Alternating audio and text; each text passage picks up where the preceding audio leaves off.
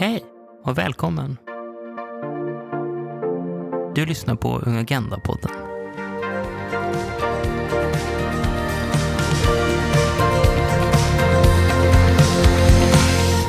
Hej allihopa! Välkommen till Ung Agenda-podden. Och ni har här mig, Seinab, som är er programledare. Och jag jobbar ju på LSU med ungas demokratiska inkludering. Det här avsnittet är ju det sjätte avsnittet och eh, med fokus på FN. Jag har med mig här Julia och Ruben som ska berätta om vad de har sysslat med och vad är egentligen eh, Svenska Unescorådet? Ja, vem är ni? Jag tänker du först Julia, kan du berätta vem du är och eh, vad jobbar du med och vad har du för relation till Svenska Unesco-rådet? Ja, jätteroligt att vara igång. Jag heter Julia Belik. Jag är LSUs ungdomsrepresentant till Svenska Unescorådet och det är ett mandat som löper på fyra år, varav det här är mitt sista. Jag blev nominerad av IFMSA Sweden som är en internationell förening för vårdstudenter. Jobbar bland annat med mänskliga rättigheter och eh, folkhälsa. Eh, till vardags så jobbar jag som AT-läkare i Värmland och det är väl jag. Och så har vi med oss Ruben här. Eh, vem är du och vad gör du? Och sen vad har du för relation till Svenska Unescorådet? Ja, um, supertrevligt att vara här. Uh, första. Jag heter Ruben Ritzén. Um, jag studerar sista terminen på en utbildning, mastersutbildning i Köpenhamn som heter masterprogrammet i tillämpad kulturanalys. Eh, och förra terminen så gjorde jag praktik på Svenska Unescorådet. Eh, så jag jobbade med kansliet i Stockholm i eh, ett halvår. Jag gjorde lite diverse saker, bland annat då ett projekt som jag talar om här idag. Vi ska ju prata om det här projektet du har varit delaktig i tillsammans med Julia och vår representant från kansliet, Febed. Men jag tänkte så här, ehm, lyssnarna kanske vill veta lite mer om er och vi kommer ju prata om social inkludering. Och därför så undrar jag, så här, vilka frågor driver ert engagemang? Om ni är liksom engagerade, men också kanske vad är det som driver er? Om ni har någon hjärtefråga eller så. Alltså, för min del skulle jag säga att anledningen till att jag studerar det jag gör, det vill säga tillämpad kulturanalys, som i princip handlar om hur man kan använda sig av det som kallas kvalitativa forskningsmetoder.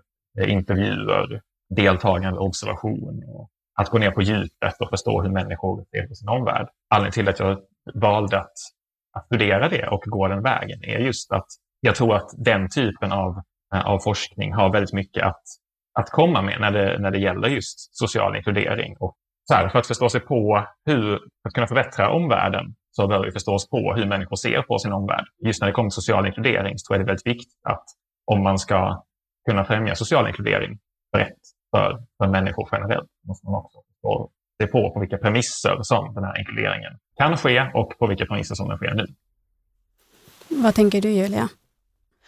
Jag är väl eh, inne på lite samma spår. Social inkludering, jämlikhet. Jag har väldigt mycket varit nischad på hälsa och utbildning eftersom hälsa är det jag pluggat och utbildning har utgjort mitt eh, ideella engagemang. Men därtill också som Ruben säger social inkludering, jämlikhetsfrågor både inom utbildning och hälsa är väldigt grundläggande. Jag tycker det är väldigt coolt att du eh, ja, pluggat, eller du är AT-läkare idag och pluggat eh, inom läkarprogrammet när du började ditt uppdrag på Unesco-rådet. Mm. För för mig är liksom Unesco så himla kopplat till typ så här, sju unden, typ byggnader och sånt där. Och för mig det var så himla eh, otydligt. där, men vad, vi har en representant som är eh, nominerad från eh, Vårdstudenternas organisation pluggar till läkare. Och vad har det med byggnader att göra? Alltså jag fattar inte riktigt. Så jag tänker så här, kan, kan du liksom berätta, vad gör Svenska Unescorådet och hur, hur, hur hamnar du där? Jag måste säga att jag förstår verkligen din tanke här. Jag har frågat mig själv den frågan några gånger också. Svenska Unescorådet är Unescos nationalkommission och eh, Unesco är det enda FN-organ som har en nationalkommission i varje medlemsland. I princip så utgör nationalkommissionerna ett nätverk eh, och ska koppla Unesco till nationella civilsamhällesorganisationer och olika myndigheter bland annat. Unesco är då ett FN-organ som jobbar med utbildning, kultur, kommunikation och vetenskap. Men eh, ju mer man lär känna Unesco desto mer har jag märkt att de som jobbar mycket med Unesco beskriver det som att Unesco jobbar med yttrandefrihet, demokratifrågor, mänskliga rättigheter. Och då tar man ju ett bra kliv bort från de här byggnaderna eller pyramiderna, broarna och så vidare till någonting mer grundläggande som faktiskt kopplar väldigt väl till jämlikhet, social inkludering. Okej, okay, då, då fattar jag lite mer. Men vad innebär ditt uppdrag då som ungdomsrepresentant? Ja men precis. Svenska Unescorådet, precis som Ruben berättade, har ett kansli som jobbar heltid eller deltid med Unesco-frågor i Sverige. Men det finns även ett råd med tio ledamöter som utgörs av eh, olika experter inom Unesco-frågorna. Där jag är en av dessa ledamöter och även ungdomsrepresentant. Och vi har rådsmöten och vi styr i många fall riktningen för kansliets arbete. Och så ska jag också säga att kansliet brukar ha eminenta praktikanter varje termin, däribland Ruben. Ja. Tack, vilken komplimang. Ja. ja. Vi kommer ju veta snart anledningen till den här komplimangen. Eh, det är också därför vi har bjudit in dig hit, eh, Ruben. Eh, jag tänker liksom, du har ju skrivit en rapport för Unesco om ungdomsinflytande. Kan du berätta hur, den, hur liksom skrev ni den rapporten? Jo, men det var ju som så här att när jag kom in på Svenska Unesco-rådet, det gjorde jag i slutet av augusti förra året, då hade min handledare Fanny Davidsson terminen innan varit i kontakt med Julia och Feben Eh, just för att det fanns tankar på att man skulle stärka kopplingen mellan LSU och framförallt LSUs medlemsorganisationer och Svenska Unescorådet. Eh, just för att se till att unga får möjlighet att göra sig hörda, det vill säga få möjlighet att göra inspel och um, även kanske få göra sin röst hörd och, uh, och få vuxna inom Svenska Unescorådet att förstå vad unga tycker är viktigt. Och den här dialogen hade då förts uh, innan jag kom in. Uh, och sen så såg väl min handledare Fanny då en, en möjlighet eh, här att i och med den här kompetensen som jag sitter på, den med kvalitativ forskning och, och djupintervjuer och sådant, att kunna göra ett mer forskningsbaserat projekt relaterat till det här. Ja, men vi började med att jag började läsa in mig lite på olika så strategiska dokument som, som då till grunden för framförallt hur Svenska Unescorådet ska hantera ungdomsfrågor. Och ja, men sen gick vidare då tillsammans med Julia Feden, letade upp ett antal representanter från olika medlemsorganisationer inom LSU som ville ställa upp på det här och, och berätta sin sida av liksom vad de tycker är viktigt med ungdomsinflytande och vad det betyder för dem. Och även då intervjua personer från kansliet på Svenska Nästgårdet för att kunna se då, ja, men hur ser representanter från Svenska Unescorådets kansli och representanter från LSUs medlemsorganisationer på det här idén med ungdomsinflytande. Vad betyder det för dem och hur kan man lättast se till att, att skapa det på de premisser som finns? Vi nämnde ju liksom lite tidigare att vi pratade om social inkludering och nu säger vi ungdomsinkludering, och då, eller ungdomsinflytande. Kan du liksom förklara hur de begreppen hänger ihop? Jo, men det, det, är en väldigt bra fråga därför att en grej jag stötte på i, i processen av att göra den här rapporten var just att man talar om ungdomsinflytande eller ungdomsinkludering eller ungdomsengagemang eller ungdomsdeltagande i väldigt olika termer man, man, liksom, man använder olika begrepp för att prata om vad som egentligen verkar vara samma sak. Eh, så det, alla de här begreppen är ofta ganska vaga och de betyder lite olika saker för olika människor. Så det kan vara lite svårt att, att veta exakt vad folk menar när man pratar om dem. Men jag skulle vilja säga att man kan väl se ungdomsinflytande som en del i en större begreppet social inkludering. Social inkludering kan ju, kan ju liksom handla om, om personer eller grupper eller ja, en, en social aspekt som inte bara är just ungdomar. Eh, det kan handla om andra saker också. Men att ungdomsinflytande kanske är en del av en, en större kamp för en bredare social inkludering i samhället. Och då tänker jag på ditt projekt. Vad har det handlat om och vad har du upptäckt i, när du har intervjuat de här personerna från medlemsorganisationerna? har du märkt av några så här, äh, tydlig samband som du ser, så här, ah, men det här är kanske ett hinder för ungdomsinflytandet eller så? Eh, jo, men definitivt. Det, jag har definitivt hittat teman, återkommande teman i hur man ser på ungdomsinflytande och vilka premisser som ungdomsinflytande sker. Som jag förstår det kommer vi diskutera det lite längre fram också, kanske de här konkreta problemen som, som jag, jag kunde se återkommande i de här intervjuerna. Eh, men i princip så, eh, så handlar det ju om representationsproblemet, till exempel att unga ofta får representera en väldigt, väldigt stor grupp som de kanske själva inte alltid känner samma mandat för att representera. Och sen även att personer som inte riktigt skulle, skulle klassas som unga, ehm, 30-35 plus kanske, ehm, ibland får tala i ungas, tala för unga istället. Och även då något som jag, som jag kallade utbytesproblemet, det vill säga det verkar som att rotationen i ungdomsorganisationer är väldigt, väldigt stor. Man är bara ungdom under en begränsad tid. Oavsett hur man definierar ungdom så kommer man en dag att försvinna ut ur den gruppen. Och det kan göra att överföringen av kunskap och erfarenheter eh, blir eh, väldigt svår.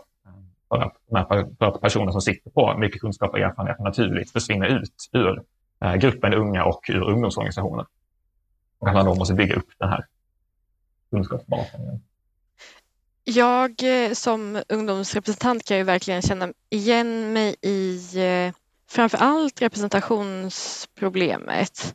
Det är ju en helt överväldigande och ibland omöjlig uppgift att eh, som ungdomsrepresentant känna att man representerar 25 procent av Sveriges befolkning. Och någonstans är det också ett väldigt, en väldigt orättvis utgångspunkt om man jämför min roll med andra experter, låt oss säga.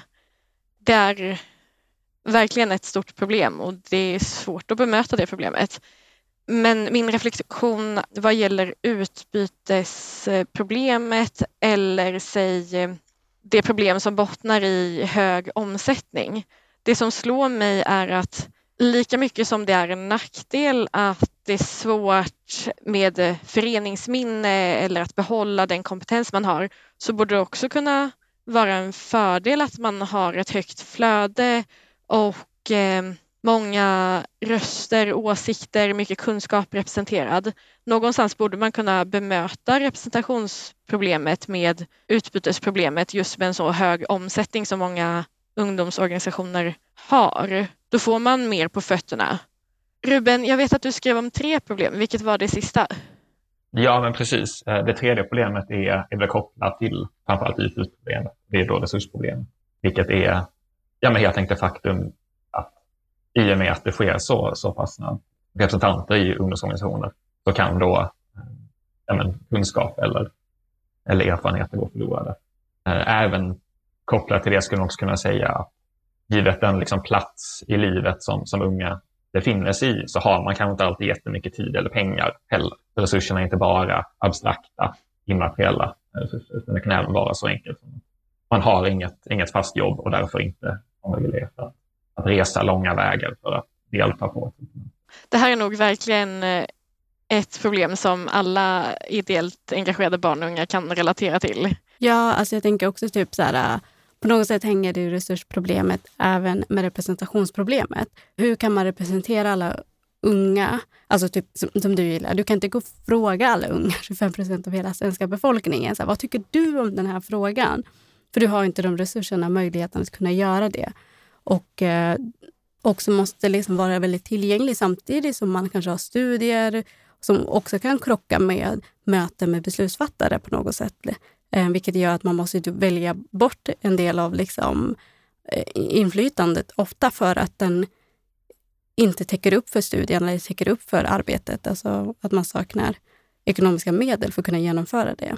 Jag tänker så här, hur, hur togs det emot eller hur konkretiserades det när du pratade med dem eh, som deltog i rapporten? Eh, jo, men jag, jag pratade med representanter som ganska, i ganska hög utsträckning satt på samordnande positioner. Det var ganska mycket ordföranden eller vice ordföranden. Den typen av personer som jag pratade med. Eh, och men ofta så, så tog det uttryck i er, konkreta personliga erfarenheter som de här människorna har haft. Det vill säga att man har varit på, på en stor konferens. Ehm, det kan ha varit inom Unesco eller, eller någon annan multinationell, multilateral kontext. Och där då har eh, antingen då inte haft kanske möjlighet att, åka ner första början, Eh, just på grund av den här tids och, pengaspekten. Eh, eller att man inte har haft möjlighet att sätta sig in i liksom hela den processen som det kräver. Att man inte sitter på all den kunskap som, som krävs för att kunna förstå sig på och kunna faktiskt utöva ett inflytande i en sån kontext. För det är en ganska, som jag förstod det på de personer som varit ner, ehm, bland annat, eh, vilket du säkert kan, kan referera bättre på än vad jag kan Julia, men så är det en väldigt speciell plats att vara på. Eh, och det finns väldigt speciella regler för hur man ska röra sig och hur man ska liksom, utöva sitt inflytande. Och om man då inte har haft någon som kan ge en den kunskapen för att ens företrädare kanske inte har haft möjlighet att, eh, att ge en en riktig överlämning. Eller att den här vuxenvärlden som ska ta emot ens inflytande inte har förklarat på vilka grunder den vill ta emot ens åsikter och tankar. Och, och då kan det vara väldigt svårt att faktiskt utöva det här inflytandet. Ja, men det kan du berätta Julia. Hur har det varit för dig att resa i och delta på de här konferenserna eller även sitta i möte med de här? Alltså det som du beskriver. Kan du ge liksom någon anekdot eller så? Absolut. Ehm, så jag kan ge både bra och dåliga eh, exempel. Min upplevelse av eh, Unesco-sammanhang har övervägande varit bra faktiskt. Det är jag väldigt glad över att kunna säga.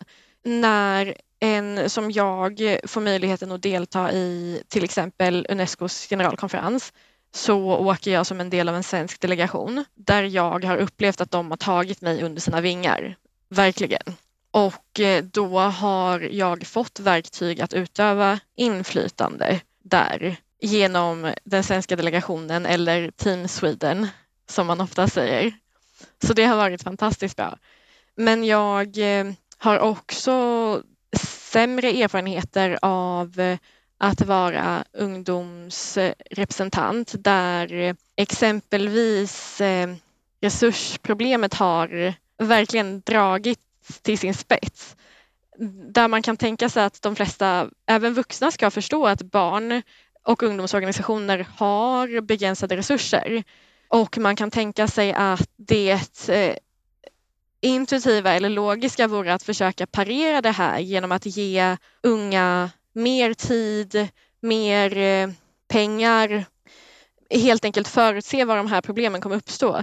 Där har jag istället upplevt att eh, när vi genom LSU får förfrågningar att delta i paneler eller eh, dialoger eller liknande saker så är det oftast i sista sekund som någon har kommit på att här har vi ett gäng vuxna som ska diskutera denna fråga tillsammans och fem dagar i förväg så skickar man en förfrågan till LSU och säger har ni inte någon ungdomsrep som också kan stå med på något hörn? Klassiken. ja och där har man verkligen förvärrat resursproblemet upplever jag och det är så ironiskt och så frustrerande. Så det är den lite sämre erfarenheten jag har haft. Men det blir också på något sätt kontraproduktivt för att Ibland kan det ju själva ämnet handla om ungdomsinflytande eller hur kan vi engagera unga?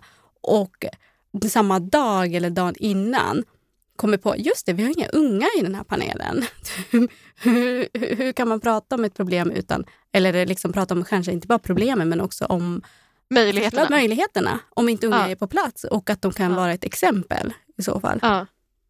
Det blir så orättvist än en gång för allt detta görs ju bakom stängda dörrar och det är ingen som vet att den eh, allra mest seniora i panelen har fått fem veckors tid på sig att förbereda sig mm. medan den här stackars ungdomsrepresentanten har haft fem timmar i värsta fall. Ja, och samtidigt den här ungdomsrepresentanten gör det här på ideell basis. Alltså den jobbar eller har en tenta eller en skoluppgift som ska göras dagen efter eller samma vecka och eh, har bara några timmar på att genomföra det här. Och, och det gör ju också att det gör att engagemanget på något slocknar eller man ser inget syfte med det heller. Exakt. Var, var det någonting som kom upp, eh, Ruben, så här, att se syftet med varför man jobbar med de här frågorna eller liksom vill driva det på något sätt? Jo, men absolut. Um, det gjorde det verkligen. En, en stor grej som, som återkommande kom upp var vikten av återkoppling när man har varit med i en sån här process. Um, och där var det flera personer som sa att men min organisation har varit, vi sitter med i den här liksom, eh, rådgivande gruppen i det här politiska sammanhanget. Och vi, kommer med, vi ska komma med inspel på det här sättet. Och de vuxna säger att amen, vi vill ha er åsikt. Och sen så träffas man och så, kommer man, eh, så, så diskuterar man och, och, kommer med förslag. Och sedan så säger vuxenvärlden då, tack så mycket, vilka, vilka fina synpunkter. Det här var jättegivande och superintressant. Och sen så hör inte vuxenvärlden eller de här vuxna representanterna av sig tillbaka till, eh, till de här ungdomsorganisationerna som har konsulterats. Och det upplevde många skapade en, liksom, okej, okay, men hur, hur, hur, ska vi veta att det här vi har sagt faktiskt tas på allvar? Eh, hur ska vi veta att det ens är lönt att vi lägger våra begränsade resurser och vår begränsade tid på att vara med i den här processen när allt vi hör är radiotystnad efter att vi har varit och, och diskuterat de här frågorna. Mm. Så det, det, är, det är definitivt väldigt, väldigt viktigt, upplevde många eh, som jag pratade med, just den här återkopplingen för att man ska ha den här motivationen att kunna återkommande men, vara en del av de här processerna. Ruben, i din rapport så fanns det ett avsnitt som berörde ungdomsinflytande utifrån en vuxennorm. Mm. Det var någonting jag fastnade för. Vill du berätta? Ja, absolut. Och det är nu här vi kommer in på de kanske lite mer abstrakta delarna. Jag ska försöka vara så konkret som möjligt. um, men, nej, men i princip vad jag, vad jag tyckte mig kunna se, vilket jag också kände var ganska självklart så här när man tittar tillbaka, men som jag inte hade reflekterat över personligen, var att det finns ju en väldigt stark vuxennorm i samhället. Och det innebär, med vuxennorm så menar jag då att vara vuxen ses som liksom det, det, det, naturliga tillståndet. Och att som ungdom så är man på väg till att bli vuxen. Och att man definieras utifrån att man inte är vuxen än. Och att allt man har att komma med är liksom för att man, man är en annan typ av människa än en vuxen. Så precis som att vi då har liksom en, en vithetsnorm eller en mansnorm i samhället så, så upplevde jag att det kom fram en tydlig bild av just en vuxennorm. Att det är, ungdomsinflytande alltid sker utifrån vuxnas perspektiv och vuxnas strukturer och vuxnas krav. Det här är verkligen så intressant, särskilt om man då vet att de du har intervjuat har till största del varit unga och inte vuxna. Det här är ju en norm som vi kanske inte är medvetna om. Jag har inte tänkt den här tanken innan jag läste rapporten och någonstans är ju jag med och ändå reproducerar det här eftersom jag har varit en av intervjupersonerna. Och det är mm. ju så med normer. Men det är ju också fruktansvärt ologiskt varför vuxna skulle vara normen. Fast jag, jag, jag, kan förstå det från ett helt annat perspektiv. Alltså jag kan uppleva nu när jag jobbar med, alltså, med ungdomsfrågor, men utifrån vad unga vill, att jag kan uppleva ibland att eh, när jag möter beslutsfattare, men också allmänheten, att de tolkar som att den här organisationen inte... LSU är ju en väldigt tung organisation eh, inom politiken och sådär. Men samtidigt kan jag uppleva att väldigt många kan typ se det så här, aha, du jobbar med unga. Och jag upplever många gånger att folk ifrågasätter min ålder. Alltså jag är 33 år gammal, men att man tror att jag är yngre på något sätt för att jag jobbar med ungdomsfrågor. Kan det vara någon slags del av vuxennormen som finns? Liksom att det är unga som... Eh, är du vuxen så kanske du inte jobbar med de här frågorna på det här sättet. Du, du kanske är på andra sidan. Du kanske är den som handlägger det här. Du kanske är den som tar besluten, men du är inte den som lägger fram eller säger det här vill unga ha. För, om jag förstår det rätt, är det också en del av den här vuxennormen, Ruben? Mm. Jo, men definitivt. Det tror jag definitivt man kan säga. Alltså generellt när man pratar om normer så brukar man ju man brukar, man brukar tala om normer som den tysta makten. Liksom. Den som sitter liksom, mitt i och passar in precis i en norm. Det, det är den, den personen har en massa liksom, privilegier och eh, sitter på en massa makt som man kanske inte reflekterar över så här, helt naturligt, men den, den finns där. Eh, och det ser man väldigt tydligt när man, när man diskuterar just eh, ungdomsinflytande. Och, därför att det, som sagt, det sker alltid på, på, på och ja, men som, som, som du precis sa här Seinab, att när man kommer som en ungdomsrepresentant till ett vuxensammanhang så blir man ibland lite ifrågasatt och eh, ibland liksom lite, jaha, ja, men du jobbar med unga, okej, okay, ja, men gud vad roligt, så kul att ni, liksom, eh, ni är så engagerade och det är så fint. Och så här. Att man, man talas ned lite till kanske för att man, eh, man representerar en ungdomsorganisation. Och det, det säger väldigt mycket om liksom, den, den typen av den, kraften hos den här vuxennormen. Ja, och jag tänker också att det tyder också på varför det blir sån här, en slags checklista-känslan av att ja, men nu hade vi en ungdomsrepresentant på plats, vi hör av oss i sista minuten och vi gör ingen återkoppling för att vi hade den personen på plats. Den fick, alltså allt blir så här, du får tala och that's it. Du får inte liksom någon feedback på vad du säger. Du, vi säger inte liksom till dig vad du vill ta med och så, och, och så. Vilket kan vara väldigt problematiskt, men jag tror att de tänker inte så överhuvudtaget. Nej, men verkligen. Det, var, det är intressant därför att ett av de verktyg som jag hade med mig in i analysen av den här kartläggningen och de här intervjuerna var något som kallas en, en trappan. Han av en forskare som heter Hart, Robert Hart. Jag vågar inte riktigt säga bekräfta det helt och hållet, men Hart i efternamn heter han i alla fall. Och um, som då jobbade med Unicef på 90-talet och tog just fram då en, en liksom trappa för hur man hur, hur ungdomsinflytande kan ta sig uh, olika uttryck. Uh, och det du, liksom, det, det, du precis nämnde här nu, Seinab, att man kanske bara kommer med som att ja, men nu är du med här som representant och, och det är mest viktigt att du är med där.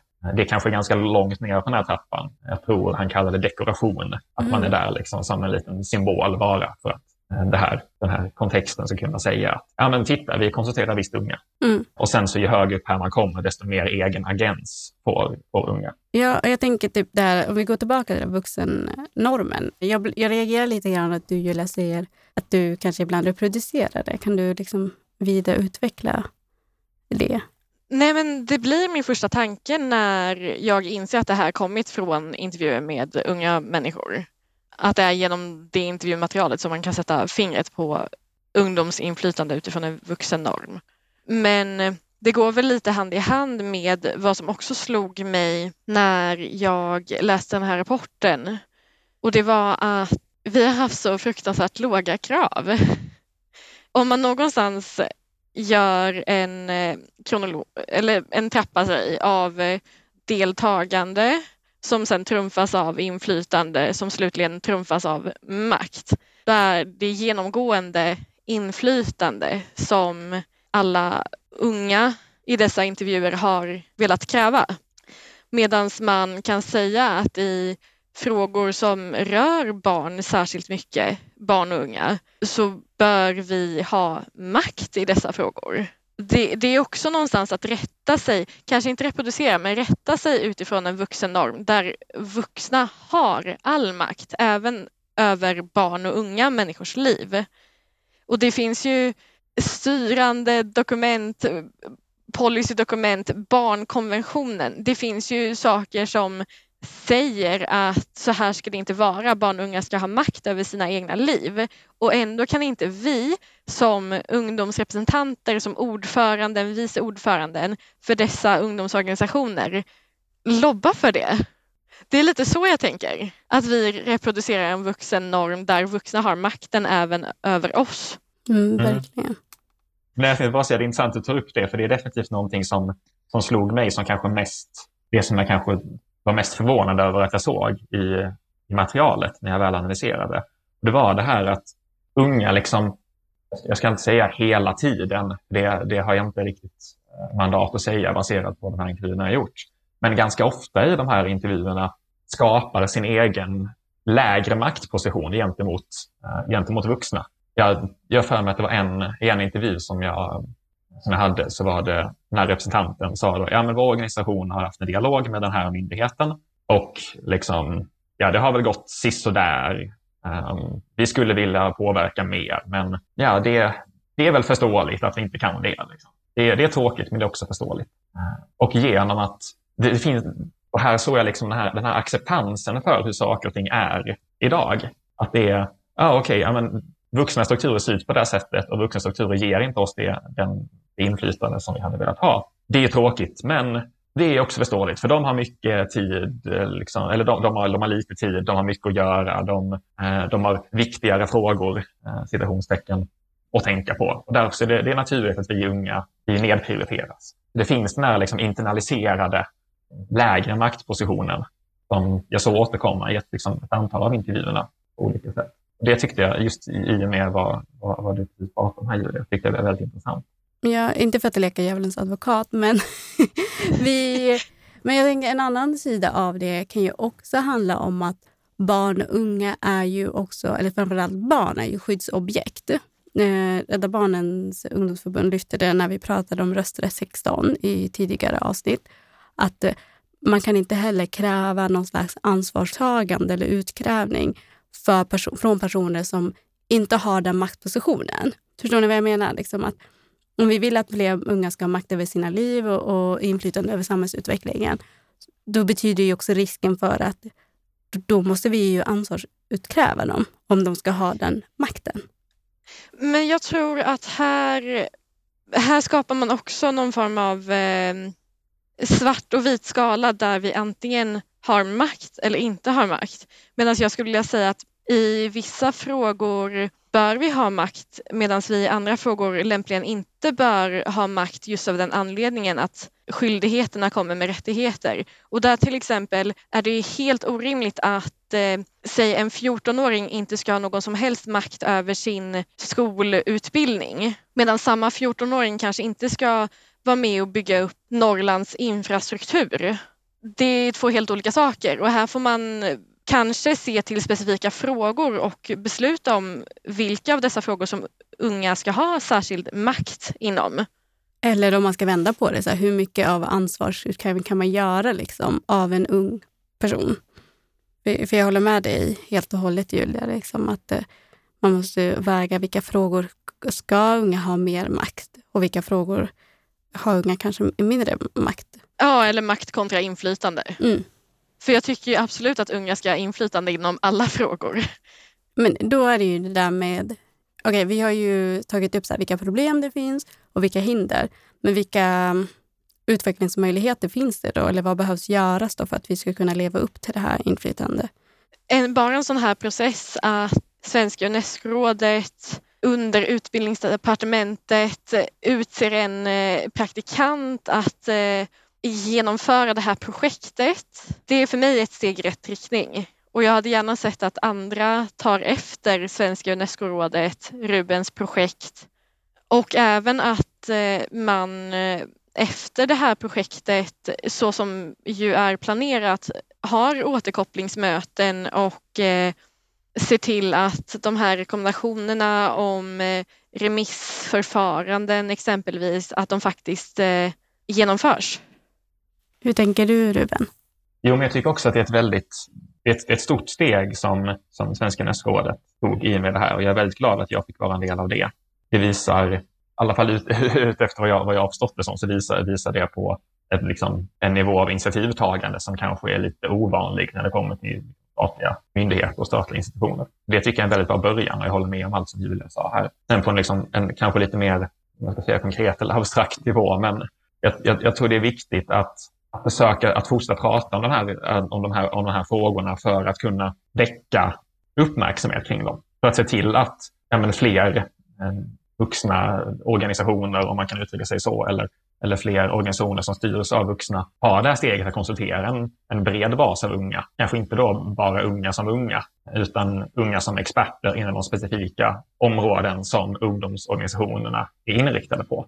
Och sen också att låta unga bara ta, tala för sig själva att inte skicka ner 40 eller 45-åringar för att prata om ungas liksom, förutsättningar eller ungas åsikter eller ungas verklighet, utan att låta dem själva få ta den. Och sen då som sagt att, att stötta unga i de, de här processerna, att lägga ner tid och resurser på att se till att det här ungdomsinflytandet faktiskt blir bra. Ju mer bra ungdomsinflytande som finns, desto mer bra ungdomsinflytande kommer finnas. Alltså jag, jag tror att det blir lite som, som ringar på vattnet. Mm. Jag tänkte, vad har ni för förslag för samarbetsstrukturer då i så fall? Alltså mellan ungdomsorganisationer och eh, de etablerade myndigheterna eller institutionerna? Alltså baserat i, i, den, eh, i den kartläggning som jag gjorde så kan jag bara tala för hur eh, de specifika ungdomsorganisationer som jag konsulterade och då Svenska Unescorådets kansli, vad de tycker hade varit rimligt. Och jag, kan, jag kan tänka mig att det här kommer att skilja sig från Eh, institution till institution och kanske till och med från organisation till organisation. Men vad, jag kom, vad, vad som dök upp i, i de konsultationer jag gjorde, väldigt tydligt att då från, från Svenska Unescorådets sida så tyckte man att det var viktigt att det här ungdomsinflytandet sker inom etablerade ramar. Eh, det vill säga att man ska inte skapa en parallell process för specifikt ungdomsinflytande. Eh, det kan riskera att, att bara då skapa mer dekorativt, inom citationstecken, ungdomsinflytande utan att det viktiga är att integrera ungdomsinflytandet inom de existerande påverkansprocesser som redan finns. Och sen också att det är viktigt att, att inte bara snacka, utan att ta ett första steg, även om det är litet. Liksom. Bättre att, att ta ett litet steg än att inte göra någonting annat. Och så föreslog då de eh, en remissprocess som liksom var sätt för det här att fungera på. Säga att när Svenska Nödskålet ska ta fram ett nytt policydokument eller, eller något sånt, att skicka ut det på remiss till inte bara Eh, då de, de aktörer som de alltid har skickat ut till tidigare, utan även att då i, i fortsättningen inkludera eh, ungdomsorganisationer i större utsträckning. Och under min tid som jag var där så gjordes det redan. Um, det, liksom, det steget hade redan påbörjats ett tag, vilket var väldigt roligt att se. Och sen när det kommer till specifikt från ungdomsorganisationernas sida så såg ju de återigen det här vikten av återkoppling, vikten av stöd för att det här ska fungera på ett bra sätt. Eh, också då att man hellre kastar sig ut och tar ett litet steg än att man bara fortsätter debattera det här i all oändlighet uppskattade också tanken på en remissprocess eh, och tyckte framförallt att det hade varit viktigt att det finns en specifik person, i det här fallet då på Svenska nästrådet, men generellt sett på den myndighet som konsulterar unga. Att det finns en specifik kontaktperson där som, som har lid på det här, som, som tar ansvar för att se till att det här faktiskt sker. Att det inte liksom bara sorteras in under allt annat som, som ska göras, men att ingen har, har ansvar för att driva det. Jag tänkte den första delen när du berättade om att man inte ska skapa en parallell process.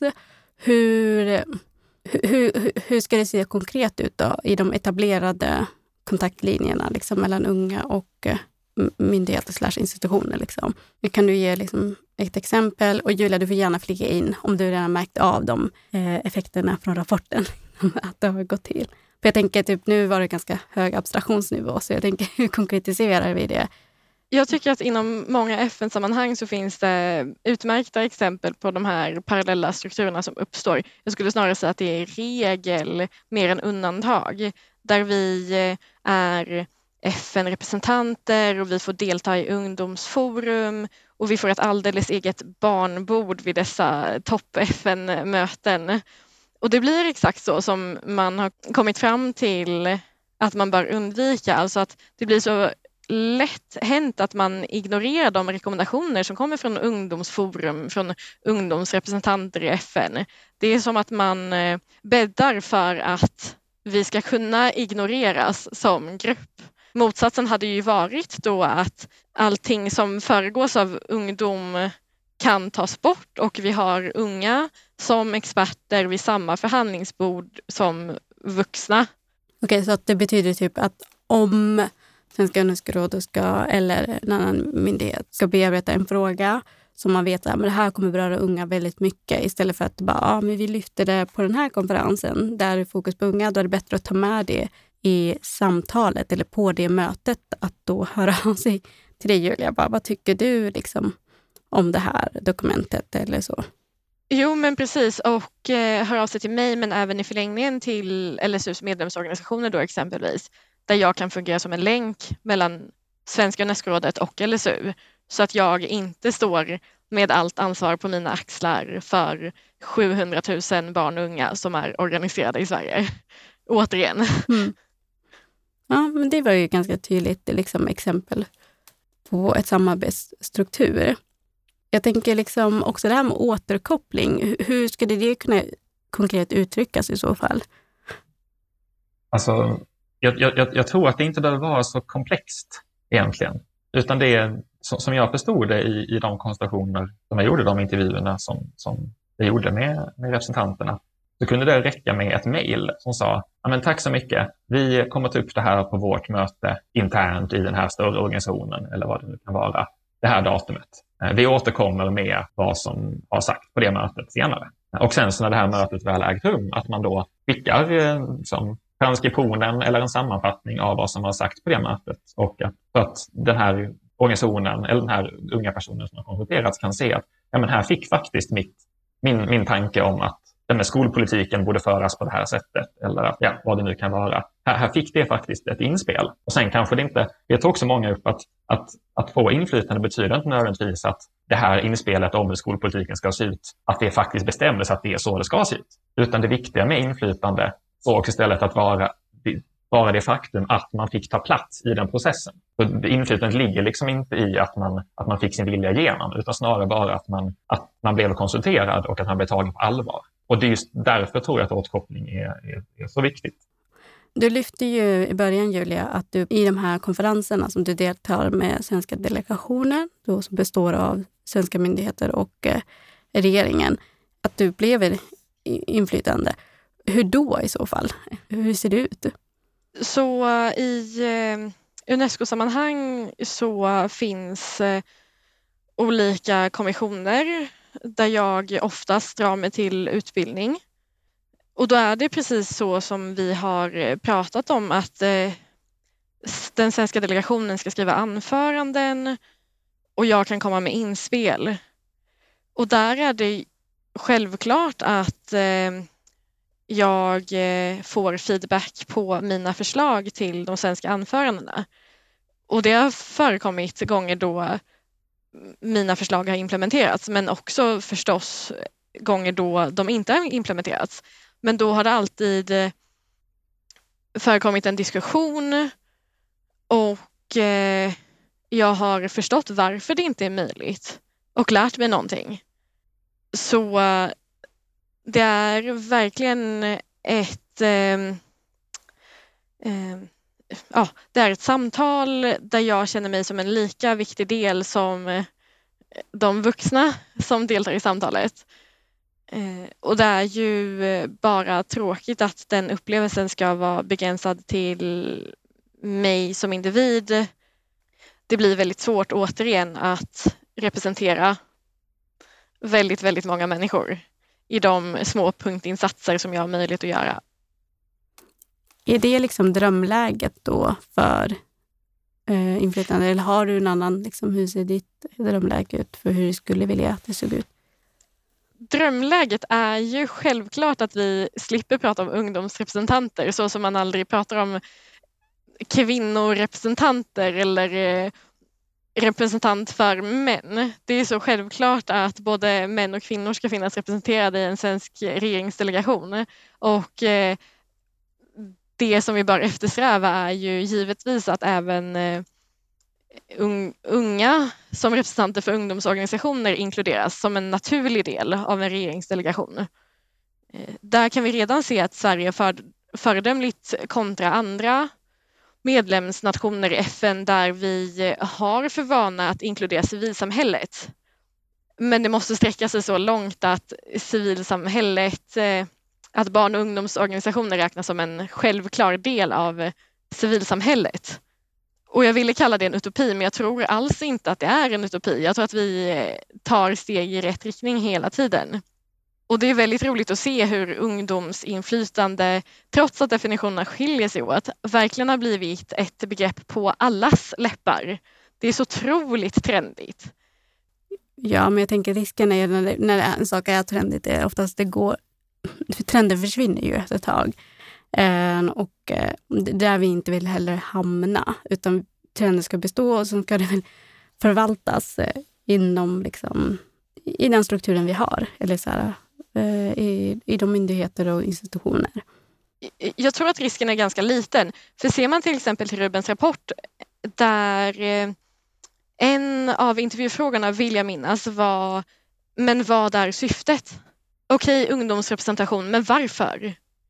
Och läser man rapporten då har unga till stor del argumenterat med att det är en rättighet vi har att bli hörda och bli lyssnade på. Medan de vuxna som har intervjuats helt fantastiskt har påpekat att tänk vilken tillgång ungdomsperspektivet är. Och då tycker jag spontant att de intervjuade vuxna har varit bättre på att argumentera för ungdomsinflytande än de unga. Och det är ju faktiskt helt fantastiskt. Då har vi ju plötsligt allierade som driver vår fråga åt oss. Mm, verkligen. Jag, jag tänker att en, en, en, stor aspekt är också varför jag personligen inte tror att ungdomsinflytande kommer att vara en flyga som går över, är det faktum att vi ser en ungdomsrörelse idag som är ja, kanske den största och mest organiserade som någonsin har funnits. Nu levde inte jag på 60-talet, jag kan inte tala för det. Men, alltså, 68-generationen bara, va? Vad säger du? Förlåt. Um, nej, men alltså, vi ser en, ex, en extremt organiserad och, och driven ungdomsrörelse um, idag. Och den här, ju mer vi pratar om ungdomsinflytande nu idag och ju fler människor vi uppmärksammar på det, de här människorna kommer ju, som vi diskuterade tidigare, sluta vara ungdomar och bli vuxna och gå in i vuxennormen. Och ju mer man utrustar människor till att kunna kritiskt tänka kring vuxennormen innan man går in i den, ja, desto, bättre, desto större chans finns det ju att man kan modifiera, ändra eller liksom förbättra den. Eh, och därför tror jag det är så viktigt just att kunna sprida den här kunskapen um, om vad det innebär att vara ungdom och vad det innebär att, att ha plats i en politisk kontext som, som ung. Därför att ju fler människor som vi ger den här kunskapen till, ja, ju fler människor finns det sen som kommer bli beslutsfattare och kunna agera på det här senare. Det är ju en del av, liksom, eller fortsättning av vad är vägen framåt. Men hur ser ni liksom konkret eh, kommande tid? Eh, hur ser er väg ut? Jag tror att vi ska fortsätta på den här processen som vi har initierat just med eh, implementeringsfasen och återkopplingen. Verkligen. Och med de orden så tackar jag er för det här samtalet om ungdomsinflytande. Eh, vi har ju pratat om den här rapporten och den har väl inte släppts än. Ruben, kan du berätta var man kan hitta den här rapporten någonstans? Eh, yes, den här rapporten skrevs ju som ett den beställdes som ett internt kunskapsunderlag. Den beställdes inte som, offent eller som att den skulle publiceras. Men ifall man är intresserad av de här frågorna så får man jättegärna kontakta mig.